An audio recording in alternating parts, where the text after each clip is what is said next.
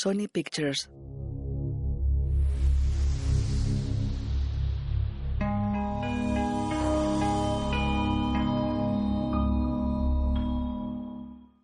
Stage 6. Starlight. Los títulos de crédito aparecen sobre fotos en blanco y negro, basado en una historia real. En 1941, Thurgood Marshall era el único abogado que trabajaba para la Asociación Nacional para el Progreso de la Gente de Color, la ANPGC. Su misión, defender a las personas injustamente acusadas de un delito por su raza.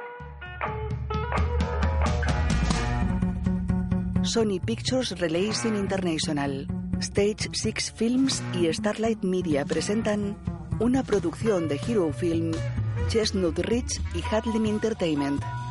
De día en una casa, un hombre negro plancha una camisa. Se la pone.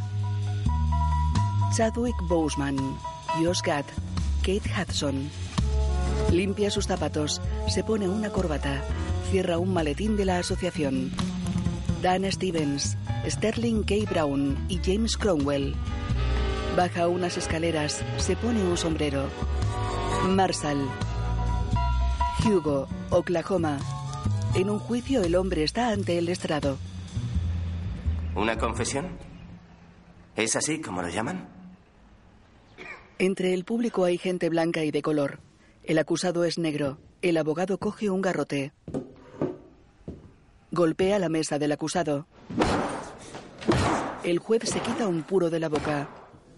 A Billy Lyons lo metieron en la cárcel. Tres días. Sin motivo. Bridgeport, Connecticut, en otro juicio. En el caso de Inés Washington contra la empresa CRL Autobuses, he revisado todos los documentos e informes en mi despacho y voy a dictar sentencia. El tribunal cree que la notificación de la demanda sí fue realizada en dirección errónea, como ha argumentado su abogado. Por ello, la moción de sobreseimiento del acusado queda admitida. Gracias, señoría. Gran trabajo, Friedman. Se intercalan imágenes de ambos juzgados. Para conseguir la confesión, el agente especial Chitput, enviado por el gobernador, cogió este garrote. Su machacanegros lo llamaban. Ató a Billy Lyons a una silla y golpeó a Billy Lyons en la cabeza. Y aún así, Billy Lyons insistía en que él no había cometido los asesinatos. Este lo teníamos como perdido. Tienes buena mano para detectar tecnicismos. Gracias, señor Sprague. Una mujer lleva a una anciana en silla de ruedas. Te mandaré más expedientes si tienes tiempo. Encontraré el tiempo. Bien. Se va. En Oklahoma. Lo metieron en el coche a la fuerza y se lo llevaron a la escena del crimen. Los cuerpos estaban quemados, y en descomposición. Los huesos de esos cadáveres los metieron en una cubeta y se los colocaron a Billy Lyons en las manos. Ellos lo han admitido. Delirante de agotamiento y dolor, Billy Lyons confesó un crimen que no había cometido. Y se basan únicamente en esa confesión para querer colgar a Billy Lyons del cuello hasta su muerte. De noche en una cabina telefónica. Ya lo conseguirás la próxima vez. Puede que no haya una próxima vez. Tenía que ser esta. Ya. ¿Cuándo vuelves a casa? Cogeré el próximo tren a Knoxville. Debería estar en casa a mediodía. El miércoles. Vale. Ve con cuidado. Te quiero. Y yo a ti. Adiós, cielo. Hasta pronto. Cuelga y saca un cigarrillo. Está en una estación de ferrocarril. Tres hombres blancos se aproximan por el andén. ¡Eh, chaval! Marshall enciende el pitillo y los mira. Uno le apunta con una escopeta. Llega un tren. ¿Y tú qué estás haciendo aquí? Llegando, traen a Knoxville. ¿Qué haces aquí, negro? Pasajeros al tren. Ya nos veremos en otra ocasión. Sube al tren. Negro de mierda. Vamos a asustarlo. Bajan a las vías. Escrita por Michael y Jacob Koskov. Dispara. El otro dispara al aire. El tren se aleja. La imagen funde a negro dirigida por Reginald Hatlin. Nueva York. De día en un edificio ondea una bandera negra. En ella se lee, ayer fue linchado un hombre. Marshall entra en una oficina de la ANPGC. Buenos días, señor Marshall. Buenos días. Bienvenido. Gracias. Ella le da un sobre. En un despacho, un hombre negro mira un periódico que reza. Pesadilla en Greenwich. Fargut, te vas a Bridgeport. ¿Qué?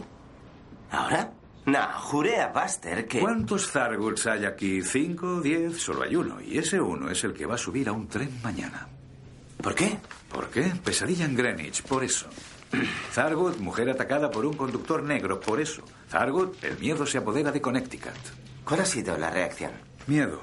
Llamadas desde todo el país, negros despedidos. Familias blancas con miedo a tenerlos en sus casas. Si no podemos trabajar como empleados domésticos, los negros van a morirse de hambre y no es momento para perder a la mitad de los nuestros. Marshall enciende un pitillo. Lo tiene todo, ¿verdad? Eleanor Strobing. Una mujer rubia de la alta sociedad, víctima de un bestial ataque en su propia habitación. Sí, y el chico detenido está sacado directamente de hijo nativo. Fíjate. Vaya. En otro periódico. Joseph Spell. Sirviente negro sin estudios con pasado criminal. Una mentira de la que la prensa se va a alimentar hasta el último bocado. Ya, están hambrientos de esto. Como nosotros. Si ganamos el caso, Volverán los grandes donantes, Targot. Son solo 13 millones de negros los que dependen de ti. Marshall mira un dibujo de un gorila que sostiene a una mujer. En una piscina cubierta, Friedman se hace unos largos. Un hombre lo sigue caminando por el borde. Lo espera en un extremo. Es negro. Friedman es blanco, obeso y lleva un bañador de cuerpo entero. Irwin me dijo que estarías aquí. ¿Qué? Tu hermano, que estarías aquí. Aquí, nadando. Bonito traje de baño. ¿Quién eres tú? Tad Lancaster, de Bridgeport High, ¿recuerdas? ¿El del trombón? Sí, y sigo dándole, chico. ¿Y qué haces aquí, Tad? Uh, trabajo en Bridgeport High para la NPGC. De hecho, yo soy la NPGC y necesito un favor. ¿Conoces el caso Spell? ¿El chico que atacó a la chica de Greenwich? Sí. La asociación manda a un abogado de Nueva York para encargarse de su defensa y necesitamos a alguien de aquí para que lo admitan. ya, lo siento, pero no, no, voy a hacerlo. No se requiere nada más. No me interesa. Pero piensa en la publicidad. No, es exactamente en lo que estoy pensando. Pues tu hermano parece que cree. Mi hermano es un completo idiota. Escúchame, Tad. Muchas gracias por pensar en mí. Sinceramente, te lo agradezco. Pero yo no llevo casos criminales. Vale, busca a alguien que quiera esa publicidad. Se aleja. Irwin ya ha presentado los documentos en el juzgado. Friedman para. ¿Qué ha hecho qué? En una estación. El periódico, por favor. Gracias. Marshall repara en Friedman. Thurgood Marshall. Asociación Nacional para el Progreso de la Gente de Color. Sam Friedman. Um, de Friedman y Friedman. Encantado, Sam. ¿Me ayuda con las maletas, por favor? Claro. Coge dos maletas. ¿Qué lleva aquí? ¿Cemento? Armas. Sonríe. Libros, señor Friedman. Mi biblioteca de derecho. Siempre viaja conmigo. Oiga, le dije a Tad Lancaster que haría que lo admitieran como favor, pero no puedo involucrarme en un caso así. ¿Y por qué no? Ah, yo llevo casos de seguros, ya sabe, casos de accidentes. Tengo una reputación que mantener. Ah, eso debe ser difícil. ¿Qué? Tener una reputación que mantener. ¿Ya conoce a nuestro cliente? Su cliente. Y no, esperaba... Venga, pues, manos a la obra.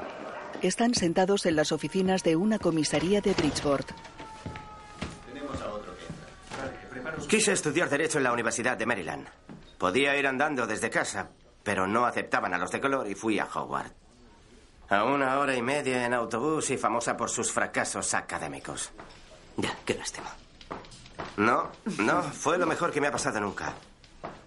Acababan de nombrar a un nuevo decano, Charles Hamilton Houston. La cambió completamente y me enseñó lo que necesitaba saber. Incluso a cómo demandar a la Universidad de Maryland. ¿Los denunciaste? Por supuesto que sí.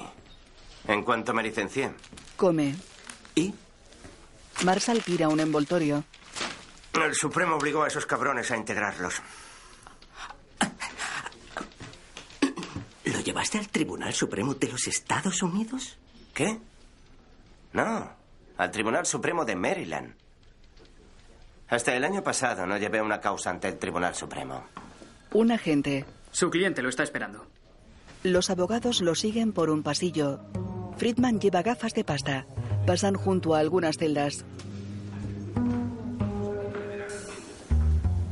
Se aproximan a una pequeña individual. Spell, tu abogado viene a verte. Abre. Un hombre negro se incorpora sorprendido en un banco. Marsal entra. El agente cierra con llave. Marsal mira extrañado a Friedman. El policía se va. Señor Spell, soy Thurgood Marshall de la ANPGC. ¿Nos conoce? Spell niega sorprendido. ¿Es abogado? Sí, lo soy. Él es Sam Friedman, también es abogado. Pueden irse. No puedo pagar abogados. ¿Alguien le ha pedido dinero? ¿Violó usted a esa mujer, Joseph? No. ¿Y por qué dice ella que sí? No sé por qué lo dirá. Dice que la violó e intentó matarla. Miente. Yo estaba en White Plains, en un club. Venga ya, Joseph. ¿Toda la noche? No, no toda la noche. Estuve en casa, pero no podía dormir. Así que fui a jugar a las cartas. Volví sobre las seis, seis y media. ¿Lo vio alguien en el club? Sí, pero no sé sus nombres ni nada. Para alegar coartada necesita testigos si no es la palabra de ella contra la suya. ¿Y a quién cree que van a creer? Había un poli. Marshall mira a Friedman. ¿Un poli? Me paró en Porchester. De camino al club, verificó la matrícula y me dejó seguir.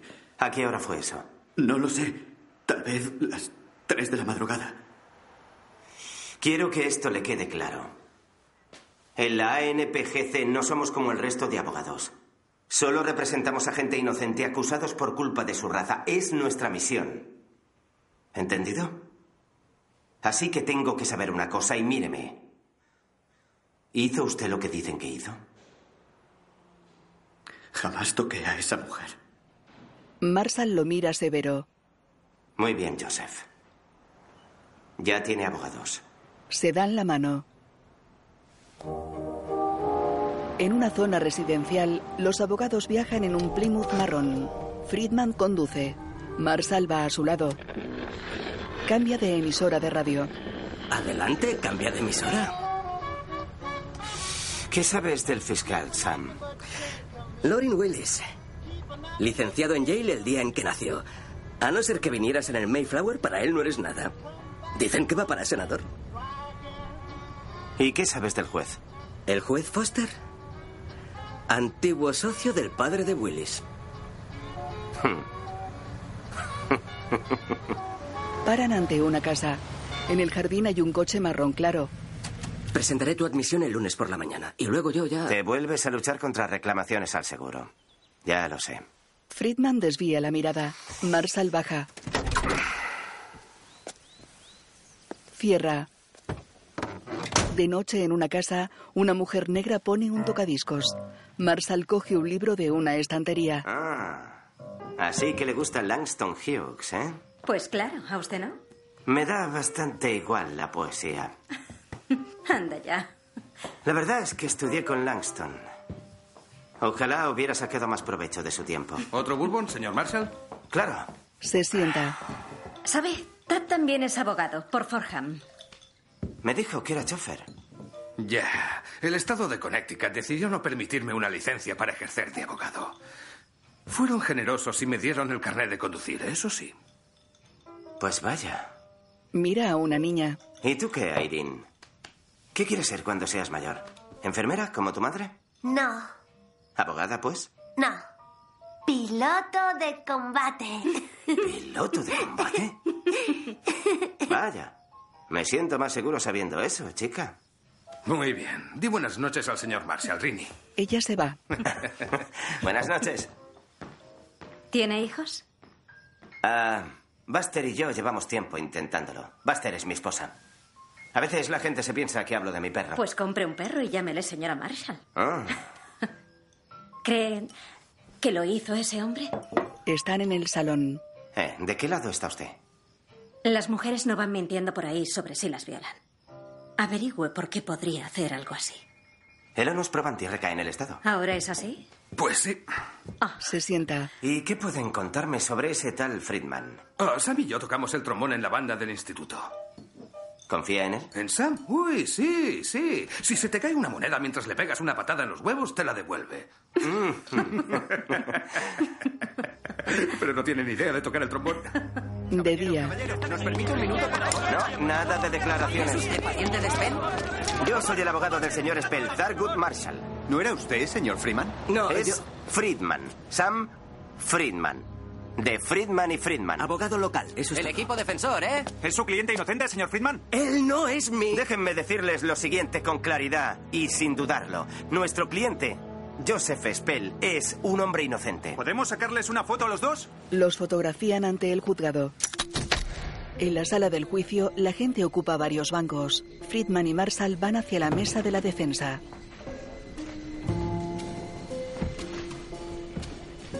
En la de la acusación, un joven charla con un hombre de pelo entrecano. Repara en los abogados. Sonríe burlón. Se sienta con el hombre y un joven moreno. Los abogados lo hacen junto a Joseph Spell. En pie, Entra el juez. el Tribunal Superior empieza la sesión. Preside el ilustrísimo señor Cal Foster. Foster se sienta en el estrado, limpia unas gafas, ronda los 70 años. Pueden sentarse. Todos se sientan. El estado de Connecticut contra Joseph Spell. ¿Preparados para proceder? El Estado está preparado, señoría. Ah, señor Willis, buenos días. ¿Cómo está su padre? Está mejor, gracias. Muy amable por preguntar. Friedman se levanta. La defensa está preparada, señoría. Bien, pues podemos empezar. Señor. Señor Friedman, ¿presentó una solicitud para admitir a un abogado de fuera del estado? Sí, señoría. Am, El abogado Thurgood Marshall del Colegio de Maryland. Tengo la solicitud aquí delante, señor Friedman. Friedman vuelve a la mesa. ¿Por qué habría que admitir a este abogado, señor Friedman? ¿Tiene acaso una larga relación con el acusado? Ah, no, señoría, pero... ah, ¿Cuánto hace que le conoce? No mucho, señoría, pero... Exactamente cuánto. Bueno, se lo presentaron por primera vez hace unos días, aunque... Hace unos días. Bueno, pues ¿por qué razón deberíamos admitirlo? Usted es un abogado perfectamente capaz, ¿verdad, señor Friedman? Ha llevado casos anteriormente, ¿verdad? Solo casos civiles, señoría. Pero el señor Marshall es de la ANBGC y quiere que el acusado reciba un juicio justo. Como todos, señor Friedman, como todos. Pero él no es miembro de nuestro colegio, ¿verdad? No, no lo es. Pero, señoría, el señor Marshall es un abogado respetado. Defendió en el Tribunal Supremo de los Estados Unidos. Eso no es relevante en este caso. Señoría, ¿me permite la palabra? No, denegada. El tribunal ya ha oído suficiente. Friedman y Marshall se sientan. El tribunal no ve obligación legal de admitir a un abogado de otro estado en este caso. Pero, señoría. Sin embargo, el tribunal no solo desea ser justo con todas las partes, sino también mantener la apariencia de justicia. Así pues, el tribunal permitirá al señor Marshall poder intervenir en favor de la. Con el debido respeto. Intervención escrita, señor Willis. El señor Marshall se sentará en la mesa del letrado. Sin embargo, no podrá hablar. Señoría, debo poder no va hablar a por poder el hablar, cliente. discutir ni interrogar a testigos. Si viola esta resolución, será detenido por desacato al tribunal. Y usted también, señor Friedman. Usted llevará este caso. ¿Yo? Sí, usted. El juicio empezará en un mes a partir de hoy a las 10 de la mañana. Se suspende la sesión. En pie. Spell. No lo entiendo. ¿Qué ha pasado? ¿Qué mierda acaba de pasar? ¿Qué mierda acaba de pasar aquí? Silencio, silencio, déjame pensar. No puedo hacerlo, lo sabes, ¿verdad? Cállate. Disculpa. Marshall gesticula contrariado. Muy hijo puta. He llevado casos ante jueces que eran grandes dragones del Ku Klux Klan que me obligaban a entrar por la puerta de atrás. Pero este capullo es el primero que... No puedo involucrarme en un caso así. Oye, ¿estás escuchándome? Destruiría mi carrera. No es mi problema. Pues claro que lo es. Se aguantan la mirada. Sí, ya has oído al juez. Hasta que no encontremos a alguien mejor, somos tú y yo. Ahora es nuestro problema. Se aleja. Marshall se va. De noche, un Packard para en un puente. Spell está al volante. Detrás lleva a una mujer rubia atada y amordazada. De día, Marshall y Friedman están en el puente. Según Eleanor Strubing, Spell la viola en su casa, la ata y la mordaza, y la trae hasta aquí. Se para aproximadamente a unos 20 metros del puente, algo así. En off, La saca del coche y luego la empuja y la lanza al embalse justo desde aquí. se intercalan imágenes de lo que narra. Le lanza piedras y se va de aquí. Consigue llegar a la orilla, Ella sale del agua. totalmente empapada, y llega a la carretera. Ella asciende por un terraplén. En la actualidad, Friedman y Marshall se asoman desde el puente. Al otro lado del embalse está el lecho rocoso de un río. Ah. Da mucho miedo ahí abajo, ¿eh? Friedman se quita las gafas. Vamos a mirar por dónde subió. ¿Yo? Llevo mis mejores zapatos. Por favor, intenta ser un poco útil. Friedman niega y se aleja. Marshall saca un pañuelo.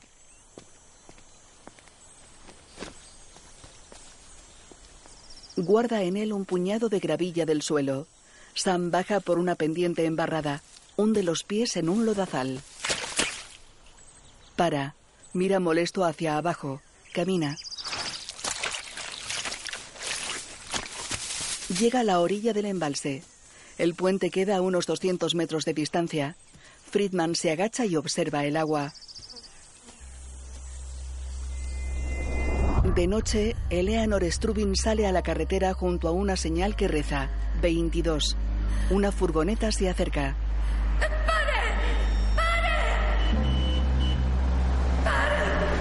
De día junto a la señal, Aquí es donde el de la furgoneta la encontró. Marsal se arrodilla junto a la cuneta, extiende un pañuelo, recoge varios puñados de tierra. Friedman se agacha y observa extrañado. ¿Qué estás haciendo? Es una vieja superstición negra. Llévate siempre algo de la tierra. ¿En serio? Marsal sonríe. Sam gesticula molesto y se aleja. En una oficina, una mujer lee un periódico sentada a una mesa. Señor Friedman, sale en portada con el señor Marshall. Friedman coge el periódico. Ah, no es una mala foto. Hablo de mí, claro. También ha llamado su mujer. Ah, Sam, perfecto. ¿Dónde estabas? He ido a comprar unos cuchillos para castrarte. Usted debe de ser Irwin. El mismo. Señor Marshall, un placer conocerlo. Igualmente. Sam, escucha, buenas noticias. He hecho unas llamadas. Harry Gruber quiere el caso. ¿Harry Gruber, el comunista? Por lo menos lleva defensas criminales. Sam le tira algo y entra en un despacho. Irwin se aleja. ¿Me pasas con Gruber, Ruthie? Ahora mismo. Gracias. No se trata de un caso rutinario. Es que deberías considerar si es o no algo con lo que quieras comprometerte. ¿Quieres que el Partido Comunista se encargue? Convertirán en mártir a Spell por el bien de su causa. No es mi problema. ¿Crees que lo hizo él? Eso debe decidirlo un jurado. ¿Tú qué opinas? ¿Crees que violó a esa mujer y que luego se la llevó al embalse para matarla? Hay quien ha hecho cosas más raras. Es verdad. La gente hace cosas muy raras, cosas horribles. Pero tirar a una mujer de un puente al agua y no asegurarse de que ha muerto y luego volver a su casa. No sé, debes creer que los negros somos tontos para pensar que alguno de nosotros haría algo tan sumamente estúpido. Sam se recuesta en su silla, se levanta y se sirve una copa. Los periódicos dicen que lo echaron del ejército con deshonor. Esto no es un tribunal militar. Lo echaron de su último trabajo por robar. No presentaron cargos. Dejó tirados a su esposa y sus dos hijos en Luisiana en el pasado. Sí, tiene antecedentes. Los acusados criminales suelen tenerlos. No son ciudadanos perfectos como tú y como yo. Pero eso no lo convierte en culpable de ese crimen. Sam, tenemos a Gruber al teléfono. ¿Qué quieres que le diga? No lo sé, dile que es un capullo. Sam, venga. ya. Erwin, ya basta, ¿vale? ¿Por qué yo? Se sienta. Necesito a alguien que haga lo que le digo. ¿Qué te hace pensar que haré lo que me digas? No tienes elección. No sabes lo que haces. ¿Eres un buen vendedor? No hay tiempo para eso. Se sienta ante él. ¿Quieres que lleve este caso? No. Necesito que lleves este caso. El Señor mandó a Moisés contar con la ayuda de su hermano. Y él hablará por ti al pueblo. Y, él te servirá como boca y tú serás para él como Dios. Sam asiente. Marshall lo mira expectante. Sam se vuelve hacia Irwin y deja el vaso. Dile a Gruber que le den por culo. Muy bien. Y busca al policía que paró a Spell. Necesitamos un testigo. Genial, voy a ello. Sale. Marshall abre su maletín en la mesa de Sam. ¿Esto qué es? Me has dicho que jamás habías llevado un caso criminal, ¿verdad? Sí, correcto. Ya puedes empezar a leer. Saca cuatro libros. Tienes un mes. Se va. Harlem, Nueva York. En un piso, una mujer negra escribe a máquina junto a una ventana. Fuera, Marshall se cruza con dos hombres negros.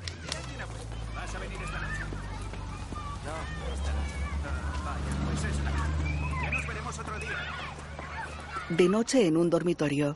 Muy bien, tienes que dejar de autocompadecerte. Soy yo la que se encuentra mal. Todas las mañanas. El último mes. ¿Qué? no me digas que... Mira qué bombo. Muestra su vientre plano. Ya veo. ¿Lo ves? Mm. Marshall le besa el vientre. Apoya la cabeza en él. No me iré a ninguna parte. Hmm. ¿Qué? ¿No me crees? No, qué va. Lo juro. ¿Lo juras? Oh. Lo juro, lo juro. No me iré, no me iré, lo juro. Se besan. En el club de jazz Mintons, un grupo de color actúa en un escenario. Trouble in my mind. Yes, I'm blue. But I won't be blue always. Turn En una mesa, Marshall y Buster beben con dos hombres negros. Marshall fuma. Langston juró por la vida de su madre que no se iría a ninguna parte pronto. No mencioné nunca a mi madre. Pues de ese caso es de lo único que se habla en la ciudad. Eso significa que la inevitable derrota será más devastadora. No apuestes contra mí. Pero si no vas a llevar el caso, cariño. No saldrá una sola palabra de la boca de ese hombre que no sea mía. Solo digo que un negro acusado de violación por los refinados de Greenwich debería ahorrarse el tiempo y la molestia de un juicio. Langston, a lo mejor deberías volver a España. O volver a Rusia. A escribir tus poemitas.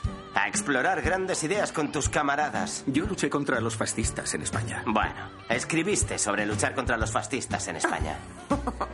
A ver, cuando llegue el bebé, Zargut va a estar ya sin trabajo.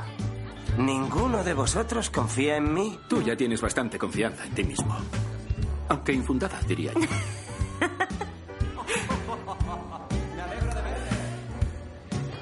Ahí está Sora. Seguramente vendrá de cenar con Charles Lindbergh. No te atrevas. ¡Sora!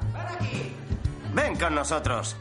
Señora Sora Neil Houston. Hola, ¿cómo estás? Langston Hughes. Sora. Hmm. Lo besa suavemente en la mejilla. ¿Y tú eres? Soy August. He oído hablar mucho de ti. Hmm, es curioso, porque yo no he oído una palabra sobre ti. ¿Verdad, Langston?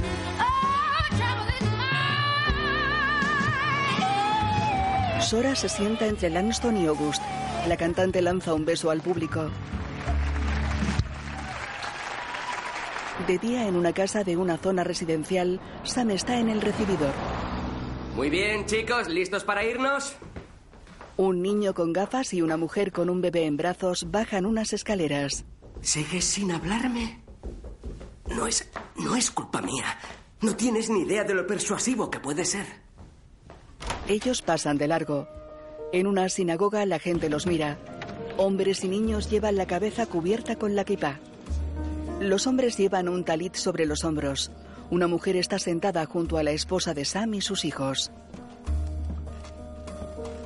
Estela, ¿en qué demonios pensaba Sam? Con todo lo que está pasando en el mundo, no nos va bien llamar la atención sobre nosotros. Él no lo ha buscado, Rose. Irwin lo ha involucrado. Bueno, pues dile que a todo el mundo le ha aterrorizado lo que hizo ese hombre. Sophie Kittleson ha despedido a su chica hoy. Llevaba 11 años con ella. ¿Ha despedido a Gladys? ¿Por qué? Es un encanto. Ya, es un encanto. Pero, ¿y si uno de sus parientes viene de visita? Tienen una hija de la que preocuparse. Yo habría hecho lo mismo.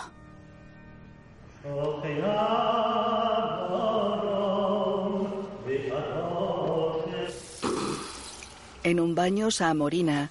Un hombre se lava las manos. Vaya, si es el señor Frinlansky. Señor Weisman.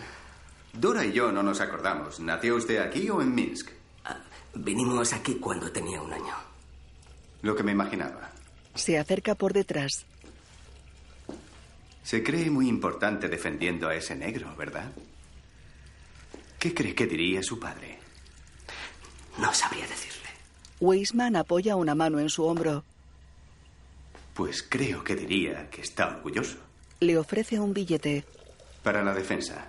Sam lo coge. No lo mencione. A nadie. Sam asiente. Weisman se va. Sam se sube extrañado la bragueta. Fuera, la gente sale de la sinagoga. En su coche, Sam agarra tenso el volante. Estela monta. Le coge una mano, él la mira extrañado. Ella lo besa en los labios. Sam y Estela sonríen. El niño también. Ella besa a Sam. En el juzgado, Selección del jurado, caballeros. Llame al primer convocado. Lester Gilman, de Norwalk. Señor Gilman. Sam se acerca al estrado. Foster le indica que se aleje. Sam lo hace. Señor Gilman. ah, en este caso se acusa a un hombre de color de violar a una mujer blanca. ¿Podría ser justo al tratar un caso así? Creo que sí. No hay más preguntas. A una mujer blanca, Marshall pasa una nota a Sam. Aceptado por el acusado. Si le digo la verdad, no sé mucho de los de color. No tenemos a muchos en Stratford. Es blanco con sombrero y barba canosa. Friedman se vuelve hacia Marshall. Zargut ladea la cabeza. Recusado. Un hombre blanco, obeso con traje, está en el estrado. Le seré sincero. No me gustan los de color. Me parece que siempre se meten en problemas. Y tampoco me gustan los judíos. Disculpe. Bueno, usted es judío. ¿O lo parece? Gracias por su franqueza, señor Wright. Ah, no hay más preguntas. Va hacia su mesa. ¿Letrado? Señoría, decidimos que el señor Wright quede eximido de la causa. ¿Con qué justificación? Prejuicio. Ya lo sé. Acaba de admitir que tiene prejuicios. Señor Wright, ¿es usted un ciudadano respetuoso con la ley? Así es, señoría. Si yo le informo de que la ley requiere que deje a un lado sus prejuicios, ¿obedecería mis instrucciones? Debería hacerlo. Denegada la objeción para su recusación. Puede usar una recusación sin causa. Señoría, con el debido Mi respeto. decisión es firme. Friedman se sienta. Willis le observa. Recusado. Willis. Señor Ellis, ¿está de acuerdo o no en que siendo un hombre de color no puede pronunciarse sobre el señor Spell? No, señor. ¿Está de acuerdo en que no sería justo? No, lo que digo es que sí, si fuera culpable tendría que condenarlo. Tendré que recusarlo. Marshall. Protesta. ¿Con qué motivo? Tú hazlo. Eh, Señoría, protesto. ¿Motivos? No puede usar la recusación para discriminar. No puede usar la recusación para Lo discriminar. he oído, señor Marshall. Es una recusación sin causa, señor Friedman. El Estado puede usarla por cualquier motivo si quiere. Señor Willis, le quedan cuatro. La defensa tiene una. ¿Qué sentido tiene eso? Cada vez que discriminen, vamos a protestar. Reconócelo. Ahora. Señora Richmond, ¿vive usted en Greenwich? Sí, señor Willis, ahora sí. Y si el Estado demuestra su causa, ¿podría usted condenar al acusado? Sí, por supuesto que sí. Gracias, señora Richmond. Es cuanto quería saber. Se aleja. Friedman se levanta. Richmond es morena con gafas de unos 30 años. Señora Richmond, me parece que no es usted de por aquí. ¿En serio? Creía que era usted el que no era de por aquí, señor Friedman. Tiene razón. Ella se quita las gafas. Señora Richmond, ¿dónde vivió usted antes de mudarse aquí? En Raleigh, Carolina del Norte. Pero ahora vive en Greenwich. Sí, es correcto. Entonces, si vive usted en Greenwich, habrá oído hablar de este caso. Es de lo que habla todo el mundo. Entiendo que llega aquí con algún tipo de conclusión sobre la culpabilidad o la inocencia del acusado. Pues entiende usted mal. No tengo todas las pruebas, ¿verdad? ¿Conoce usted a la señora Strubin? De vista, de fiestas y eventos comunitarios. Creo que pertenecemos al mismo club. ¿Cree usted entonces, señora Richmond, que con tantas conexiones, el club, las fiestas, que podría dejar todo eso de lado? No veo por qué no. Gracias. No hay más preguntas. Vuelve a la mesa. Willy se levanta. El Estado acepta a la señora Richmond. Señoría... No, de ninguna manera. Señor Friedman, Señoría, am, ¿nos permite cinco minutos, por favor? Foster mira a Willis. Me parece bien, señoría. el tribunal hará un receso de exactamente cinco minutos, pero no va a convertirse en un hábito, ¿verdad, letrado? No, no, por supuesto que no. Gracias, señoría. Foster coge su mazo. En un pasillo, Nos queda una recusación. Estaba destinada a esa mujer. Tú confía en mí. Es sureña, vive en la misma ciudad. Acéptala. No soy tu marioneta, voy a deshacerme de ella. Es lista, segura de sí misma. Se resiste a la autoridad. ¿Has visto cómo te respondía? Los miembros del jurado la escucharán. Lo que sería exactamente el problema. Conoce a la señora Strubin, se mueven en los mismos círculos sociales. Y no la tiene en un pedestal. Puede que la señora Strubin beba. Puede que tenga un amante en la ciudad. Esa mujer puede saber cosas. Estás dando palos de ciego. Puede. Pero sé una cosa. ¿A quién odian las oreñas más que a los de color? A los yanquis arrogantes como Willis. ¿La has visto? Se ha cruzado de brazos y se ha recostado mientras Willis hablaba. Cuando hablabas tú, se ha abierto, se ha inclinado hacia adelante, se ha quitado las gafas. Eso eran señales ¿Señales de qué? de que le gustas. Sam queda pensativo. Marshall se lleva sus gafas.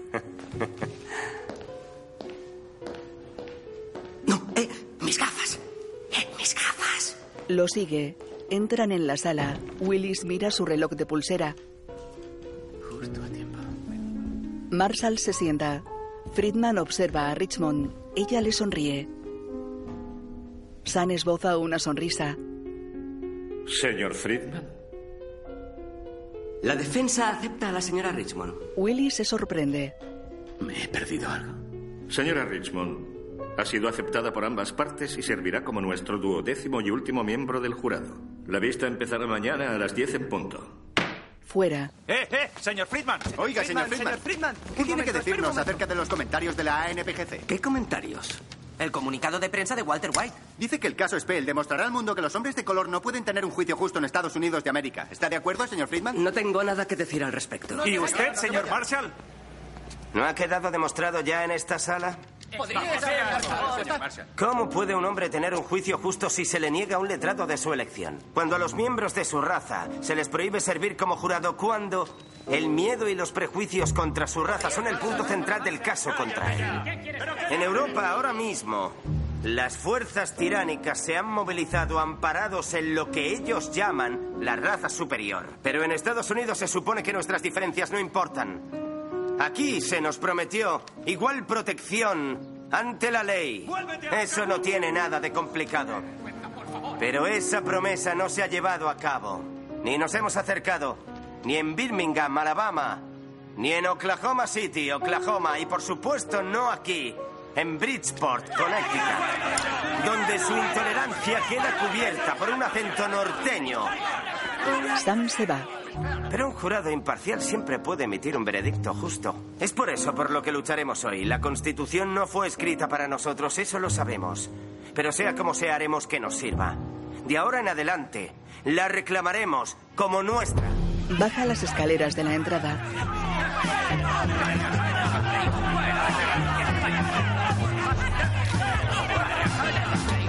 En el bufete, Sam entra enojado en su despacho. Se sirve una copa. Irwin se acerca. ¿A ti qué te preocupa? Sam. Ahora no. ¿Que qué me preocupa? Que insultes al juez en las escaleras del juzgado. Eso es lo que me preocupa. Bebe. Tú Hmm. relájate. ¿Disculpa? Yo seguiré viviendo aquí cuando tú te vayas, ¿lo entiendes? Basta de declaraciones públicas hasta que se acabe el juicio o lo dejo. Voy a dejártelo claro. Mi gente decidirá lo que va a decir a los periódicos y cuándo. Los periódicos no deberían tener cabida en este juicio. Ya la tienen. La gente está perdiendo sus Esa trabajos gente por no son culpa mis de las clientes. historias. Son los míos. Mi jurado no son las 12 personas del estrado, es toda la maldita nación. Tú, céntrate solo en este caso, intenta al máximo no joderlo y déjamelo gordo a mí. Sam. ¿Qué pasa, Irwin? ¿Es que no tienes nada que hacer? Hay alguien esperándote en mi despacho. ¿Sí? ¿Y quién es ese alguien? Ah, el agente McCoy. ¿Y quién coño es el agente McCoy? El poli que paró a Spell esa noche. McCoy se asoma al pasillo. Sam y Zargut se miran sorprendidos. Están los cuatro en el despacho de Sam. He hecho lo que me pediste. He ido hasta Port Chester parando a todos los coches de policía y lo he encontrado. Bien hecho, Irwin. Bien hecho. ¿A qué hora paró usted al señor Spell? McCoy queda pensativo. Es blanco, de mediana edad. ¿Ha oído la pregunta? A las 3 y 37 de la madrugada. Marshall asiente. ¿Por qué lo paró?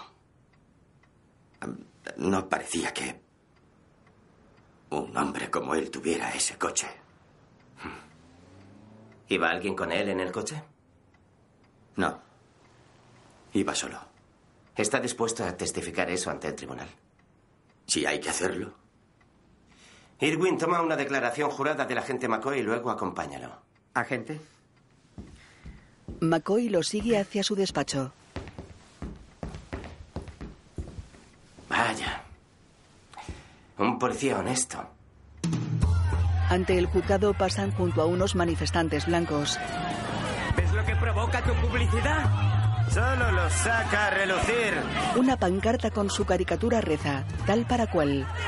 Ese no se parece en nada a mí. ¿Ah, ¿O sí? Entran en el juzgado. Otras pancartas rezan. A la horca, negratas, a vuestra casa. Unos periodistas sonríen.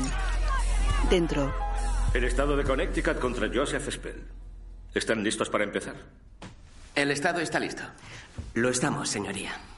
Señor Willis puede llamar a su primer testigo. El Estado llama al capitán Burke de Greenwich al estrado. entra un policía. Un dibujante retrata la sala.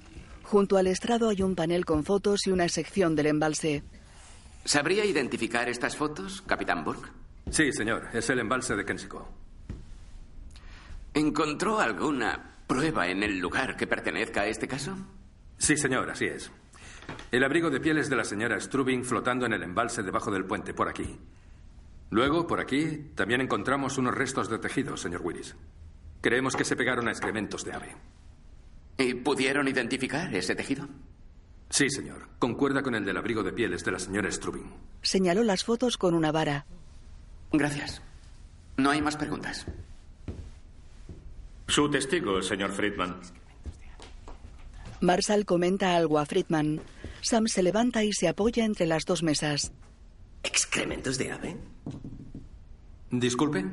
Oh, ¿Excrementos de ave, Capitán Burke? Sí, eso es. ¿Consiguieron identificar al pájaro? Va hacia Burke. ¿Puedo? Coge la vara. Gracias.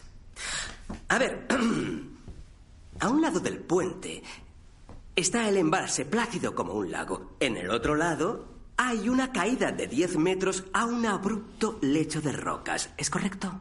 Sí, es correcto. Y el tejido que encontraron estaba en el lado del lago, justo por aquí, a unos 20 metros dentro del puente. A 20 metros 52 centímetros. Bien. Dedujo pues que la señora Strubin cayó o saltó del puente. Deduje que la empujaron. ¿Empujaron? ¿Para asesinarla? ¿Eso es? Con su formación como investigador criminal, capitán, ¿se ha preguntado alguna vez que si alguien quería matar a la señora Strubin, ¿por qué no iba a empujarla al abrupto lecho de rocas en vez de al lago de aguas calmadas? Protesto. Pregunta por especulaciones. Se acepta. El jurado no tendrá en cuenta la pregunta. Bien. La señora Strubing le dijo que tras empujarla al agua, Joseph le tiró piedras desde el puente, ¿es correcto? Sí. Ujú. ¿Había alguna piedra en el puente? No lo sé. Alguna habría. Pero sí hay piedras alrededor del puente, ¿es correcto? Sí, las hay. ¿Cómo son de grandes? No sabría decirle. Sam va hacia su mesa. Marshall le da un sobre. Sam lo agita. ¿Eran. Lo rasga. eran más grandes que estas? Capitán. Vierte la gravilla en la mesa del fiscal. No puedo decir que sí. Sam deja una pequeña piedra sobre la barandilla que separa al jurado del centro de la sala. Muestra otra a Burke. Esto, esto es una piedrecita, ¿verdad, capitán? Podría llamarse así. ¿Cómo lo llamaría usted? Burke gesticula incómodo. Piedrecita. Piedrecita. Así que, resumiendo, capitán, ¿cree usted que ese hombre tiró a la señora Strubin a un plácido lago y luego recogió piedrecitas para tirárselas mientras esperaba bajo el puente? Protesto. Lo retiro. No hay más preguntas, señoría. Capitán Burke, puede irse. Se aplaza la sesión. ¿En pie? Todos se levantan. Spell ofrece su mano a Friedman. Señor Friedman, buen trabajo. Gracias. Bien hecho. Vamos. Sí. Se lo llevan. ¿Por qué sonríes? Creo que le hemos metido un gol. Esto no es un partido de fútbol. La vida de un hombre pende de un hilo. ¿Podemos hablar, Friedman? Sí, por supuesto. Solos. Bueno, con los dos. El médico que examinó a Eli va a testificar mañana. Es bastante personal. Claro, es un agente muy especial. Por favor, vaya al grano. Disculpe. He hablado con John Strubing y considera una confesión. Es decisión mía, por supuesto, pero si su hombre confiesa, le caerán unos 20 años. Si no, le va la vida. No. Nada de pactos. Se aleja. Señor Friedman. ¿No lo decido yo? Por supuesto, tiene que hablar con su cliente. Espero una respuesta distinta por la mañana. Se va. En una sala de interrogatorios, los abogados están con Spell. Con buen comportamiento estarías encerrado no menos de 14 años. Podría soportarlo. Marshall y Friedman se miran. No sabe que encontramos al policía, Joseph. Ni si Strubin va a presentarse, podría salir siendo un hombre libre. Pero si aparece. Si usted se equivoca. Escucha, la decisión es tuya. Sam, tengo que hablar con Joseph. ¿Estás pidiéndome que me vaya? Claro que no. Es tu cliente. Te pido que escuches. Sam va hacia un lateral de la sala. Cuando nos conocimos, te dije que solo te defendería si eras inocente y me dijiste que lo eras. ¿Lo recuerdas? Lo recuerdo. ¿Me mentiste? No, no mentí. Entonces te lo pregunto de nuevo. ¿Cometiste ese crimen? No. ¿Pero vas a decir que sí? Si tengo que hacerlo. Por el trato. ¿Si tienes que hacerlo? La puerta tiene una ventana. Fuera, un policía está en un pasillo. Mi bisabuelo fue un esclavo. Se sienta. ¿En tu familia había esclavos? Spell asiente. Cuando éramos esclavos teníamos que hacer lo que decía el amo, pero... Ya no somos esclavos, ¿verdad? No, no somos esclavos. Lo dices como si nada. No somos esclavos porque nos levantamos y luchamos y luchamos y luchamos hasta conseguir la libertad. ¿No es verdad? Mi abuelo se escapó a los 15 años. Mi madre me dijo que luchó contra cuatro hombres y un perro de ataque. Bien, pues dime una cosa. Después de lo que hizo tu abuelo para alcanzar la libertad, ¿vas a devolverla así, sin más? ¿Por nada? ¿Por algo que no has hecho? Entiende una cosa, si quieres la libertad, vas a tener que luchar por ella. Pero no lo harás solo. Por eso estoy aquí. Ahora tenemos armas, Joseph. Nuestra gente las tiene. Armas que no teníamos. Tenemos la ley. Y tienes a Sam, uno de los mejores abogados jóvenes del país, a tu lado. Sam se acerca. ¿En serio cree que podemos ganar?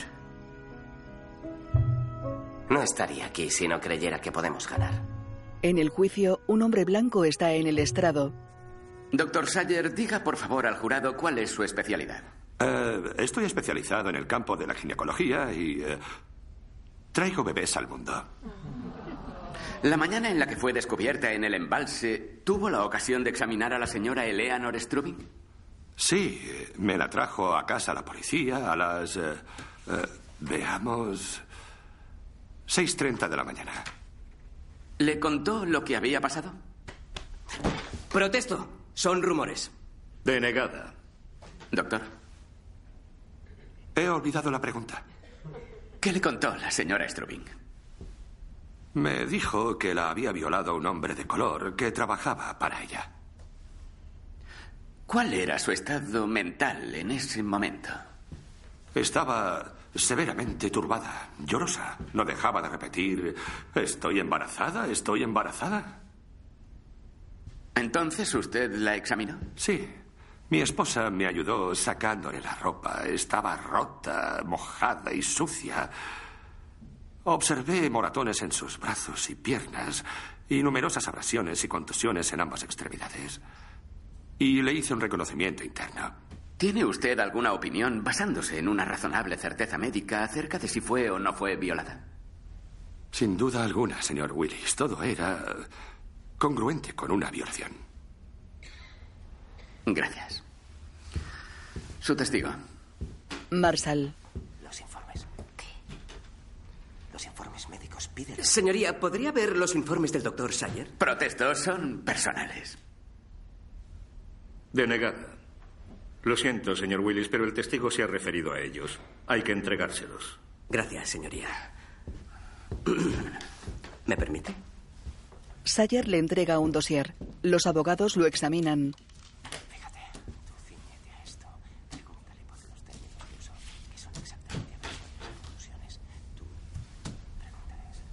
Sam se pone las gafas. Coge el informe.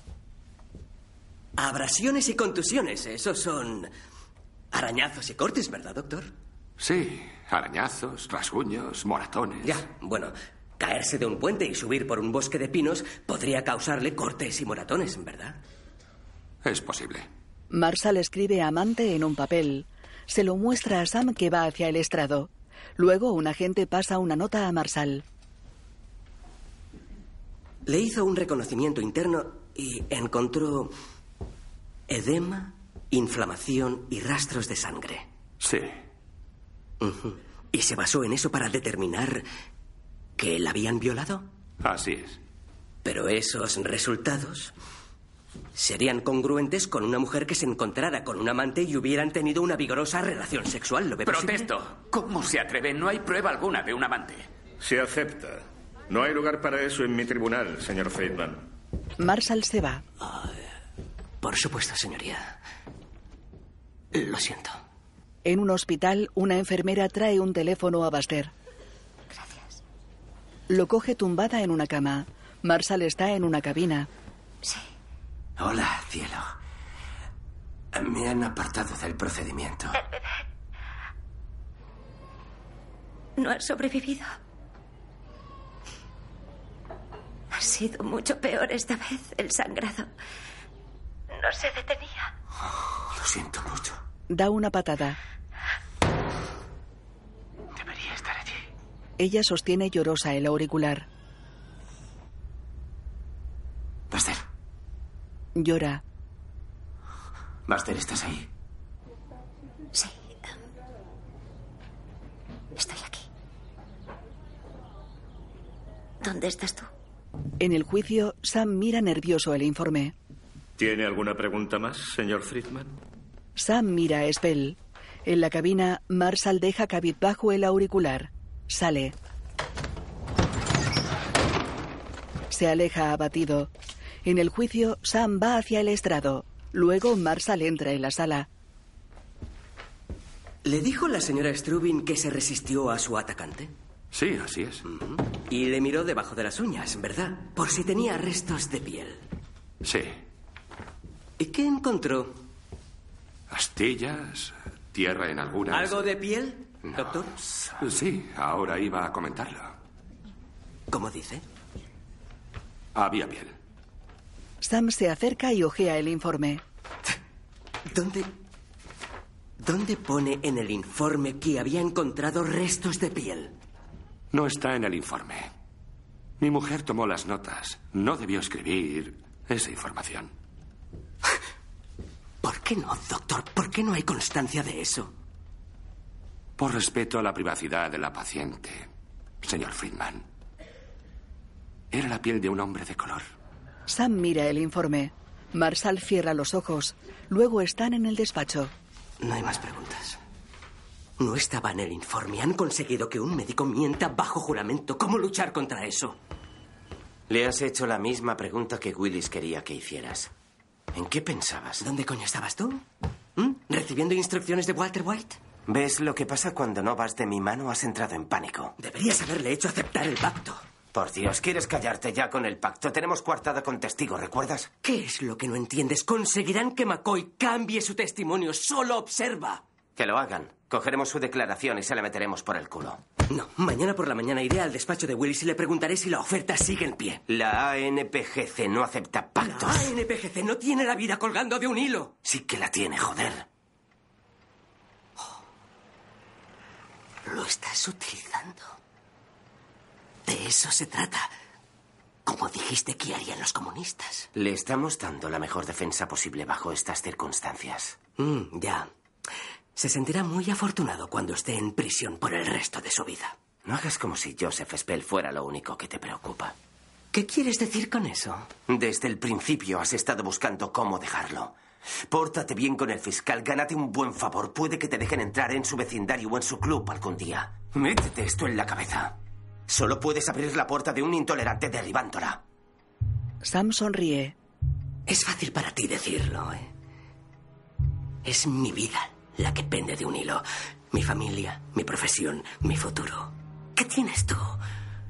No tienes nada que perder. No, tú solo vas por ahí metiendo cizaña por doquier. Y adiós muy buenas. Nadie recordará jamás que estuviste aquí. Que te den, Sam. Que te den. Sale del despacho. Sam gesticula contrariado. En la sala del juicio evitan mirarse.